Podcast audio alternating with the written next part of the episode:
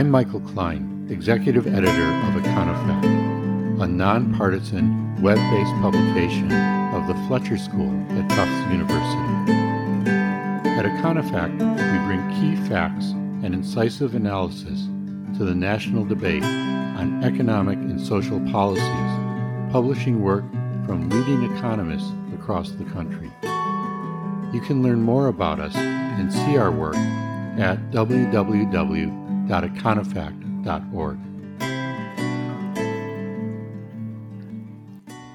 goal of Econofact is to bring analyses and data from recognized national experts to the public debate. We founded Econofact more than 5 years ago to help people make better informed choices about economic and social policies. Many economists, myself included, tend to think that people would like to be better informed. We also think, or at least we hope, that people will make political choices based on good information, and they'll even change their views and choices when presented with reliable information that challenges their preconceived ideas. But perhaps I'm naive.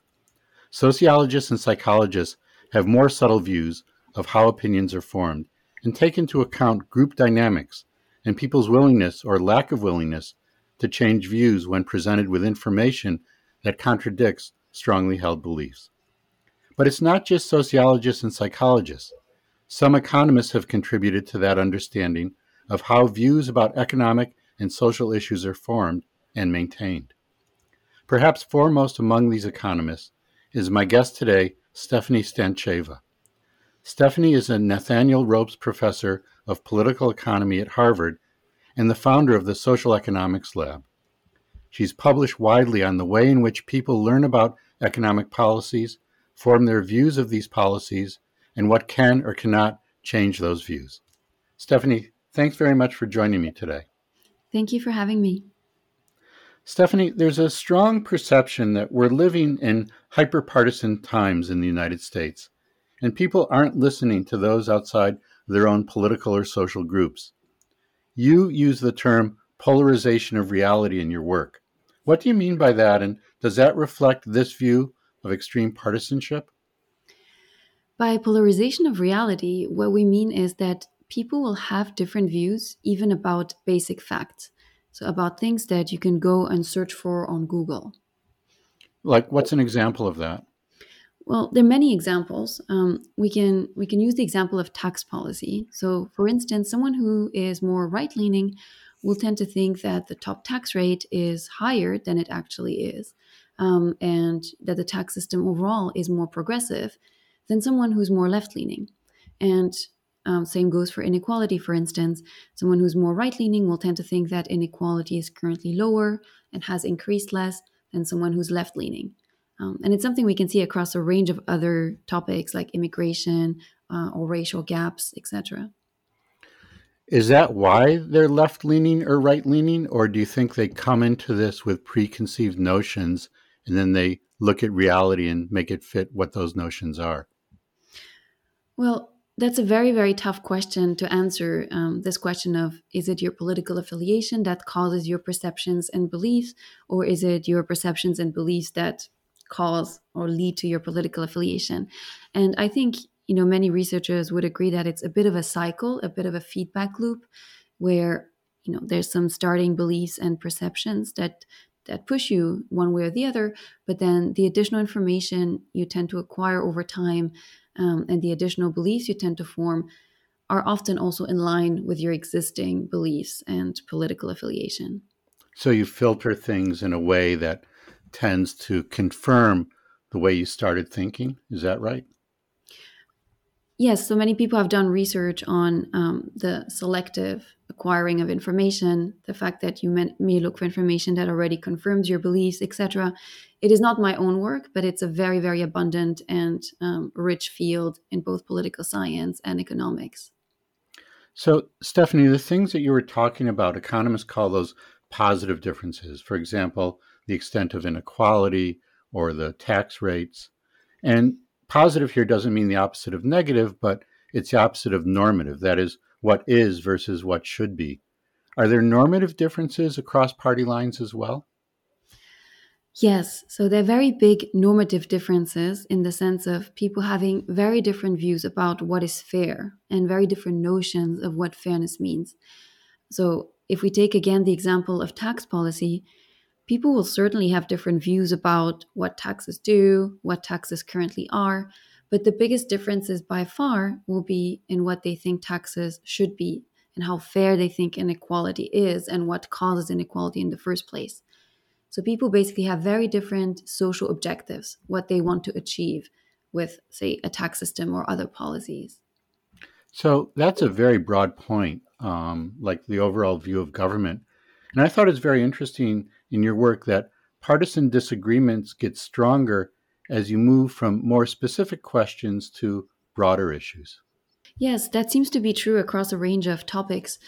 And when we look at, for instance, again, tax policy and what causes people's different views on what taxes should be, the biggest drivers of that are what people think is fair, how fair they think inequality is, how much they think high income earners deserve their incomes or not, and what they think about the government as an institution, how much they trust the government, what they think the scope of government should be, etc. Those are the biggest predictors of tax policy views, and they swamp other considerations like what people know exactly about taxes or what they think the economic effects, for instance, on labor supply or on other activities of taxes will be. Stefanie, do you have any sense why it might be the case that partisan disagreements get stronger as you move from more specific questions to broader issues? Is it perhaps that broad issues are less easily verified or refuted by people's observations than narrower ones? So perhaps it's not so much an issue of narrower and broader as it is about things that are verifiable, that have one accurate answer, and that tend to be perhaps more precise questions, say, what is the top tax rate? And things that are just, not with a right or wrong answer, that are very much in the eye of the beholder, such as what is fair or not.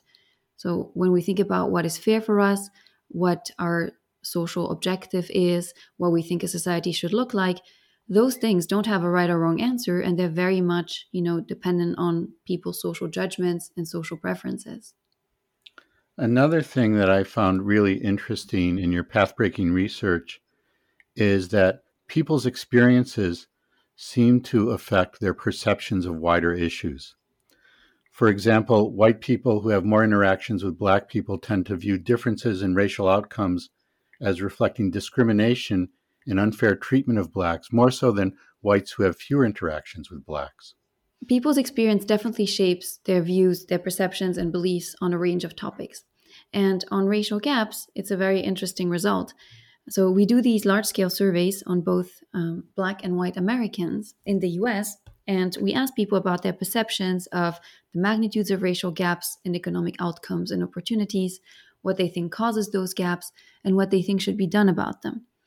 And one thing we see is that white respondents that live in areas where there are more Black residents and where there are larger racial gaps, so bigger differences between Black and white residents, tend to attribute racial gaps much more to systemic issues like racism and discrimination and want to do more things about them, whether it's on race-targeted policies or on general redistribution, so income-targeted policies.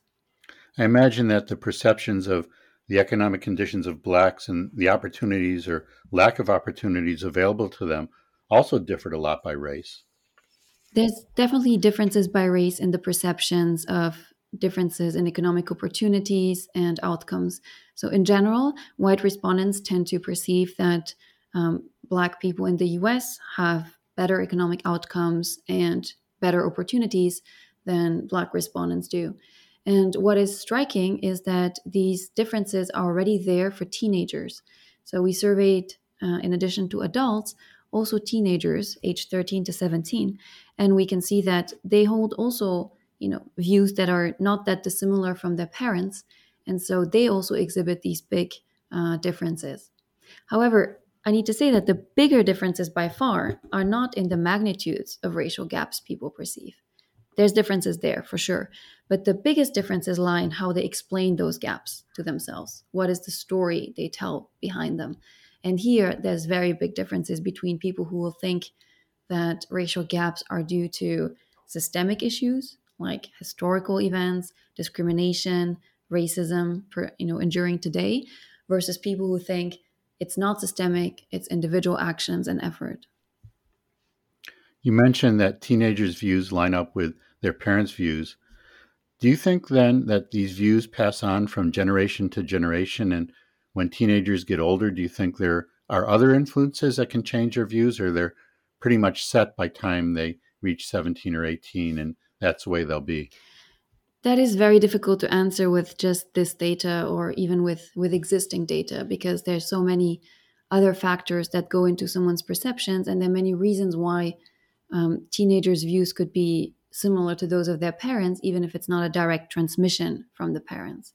For instance, they tend to live in the same areas as their parents. They may tend to consume the same media as their parents. So it's very difficult to answer where this comes from and how that will change. But the finding itself is, I think, very striking, which is that if you look at the answers of, say, Republican parents and Democratic parents on what they think are the causes of racial gaps and what they want to do about them, well, their teenagers will look very similar to them along partisan lines. So very much like the parents, teenagers of parents that are more right-leaning, those teenagers will tend to attribute racial gaps to individual effort and actions, not to systemic issues. And the opposite will hold of teenagers whose parents are Democratic. So what does, in fact, change people's views? You've done research on people's views on immigration and both their willingness to learn the facts and what can change their views. Can you describe a little bit what you found with that? Sure. And, what can change people's views or what type of information works really very much depends on the topic. So let's look at the example of immigration. On immigration, across many countries where we did large-scale surveys, we see that people have very stark misperceptions of immigrants. They overestimate the share of immigrants in their country, and they tend to think that immigrants are economically weaker, so less educated, more unemployed, more reliant on government transfers, etc., than is the case. They also tend to perceive immigrants as more culturally distant from them. And in that setting, when we give people information about the actual share of immigrant in their country or the origins of immigrants in their country, that does not really change their views on policies, on what they want to do on either immigration policy or redistribution policy. However, what does really change their views much more is to tell them a story about a day in the life of a very hardworking immigrant. So the reason this sort of changes their views is related to the fact that the most important factor to people when they think about, what do I want to do on redistribution related to immigration, is whether they think immigrants contribute economically and whether they are convinced that immigrants don't take advantage of the welfare system. And so an anecdote about a very hardworking immigrant sort of counters this narrative that people may have in mind that immigrants don't contribute economically or are economically weak. And that's why this sort of narrative counters existing narratives. So for immigration, facts are not that, powerful because there's very entrenched narratives and stories that people have in mind. Stefanie, your research on immigrants and also on racial disparities points to a larger issue. What is the scope for people to better their economic standing? And you find that the views of both Americans and Europeans tend to be incorrect, but what I thought was really interesting is that they're incorrect in different ways. Yes, so social mobility is a very big topic when we think about inequality and redistribution policy. So what do people want on progressive policies like taxation, social insurance, education policy? Because the underlying reasoning is that if people think there's more equality of opportunity, so that everyone had the same chances to start with, they're more willing to tolerate inequality in outcomes. So inequality in, for instance, incomes of people, because they think the path to that inequality is fair. And across, different countries, people have very different perceptions about what the equality of opportunity is, what the social mobility is. So for instance, in Europe, respondents tend to be slightly too pessimistic about social mobility relative to the reality. So for instance, they tend to think that the chances of someone born in poverty staying stuck in poverty are higher than what the data says. In the US, it's the opposite. people tend to be over-optimistic about this idea of the American dream, this idea of making it from rags to riches, from the bottom to the top of the distribution. People very starkly overestimate that chance here. And your colleague Raj Chetty has done a lot of work on the actual rates at which people can leave poverty, say, and move to the middle class. Exactly. That's the data we use to actually look at what the reality is, in a sense, in the US, and that we can compare to people's perceptions. And then we also have similar data for Europe to look at the reality there and compare it to people's perceptions there. Are there any common elements of the way that Europeans and Americans view social and economic mobility? There's definitely some commonalities. So, for instance, across all the countries in our sample, people tend to think that effort does matter. So there's different degrees to which they think effort matters, but many people agree that effort will at least improve your chances. And then another thing that people agree on is that effort will not necessarily help you get to the very top so much. So people do understand that there's a mix of effort and luck or circumstances that go into mobility and inequality. But there is still very big differences across countries, and we can also see it in the views on policy, on what should be done about mobility or inequality, where people that tend to be more pessimistic about mobility tend to also want to do more things about it. They would support more government redistribution, more education policies, more health policies, more progressive taxes, and people who are more optimistic about mobility support less of those progressive policies. So, Stefanie, your work has been really influential and important in having people understand how the general public forms their views of policy and what can get them to change their views. What suggestion would you make to policymakers to build support for policies and, importantly, to get people to understand the implications of policies? Well, I think one of the lessons that emerges here is that it would be really important to improve people's understanding of the core policies that affect their daily lives, such as, for instance, tax policy. People are asked to make decisions about these policies every time they vote, every time they have to support a reform or not when they elect their policymakers. And these policies are not easy to understand, and we don't actually necessarily all get an economic education that allows us to understand what is happening, what their effects are. And so I think broader economic education on those issues that affect people's daily lives would be really important to basically provide citizens with the tools to make their own policy decisions and with a better understanding. Well, that's what we try to do with Econofact by making our analyses accessible to those with little or no background in economics. Stefanie, thank you for joining me today in this conversation and talking about your very important and very influential work. I really appreciate it. Thank you, Michael.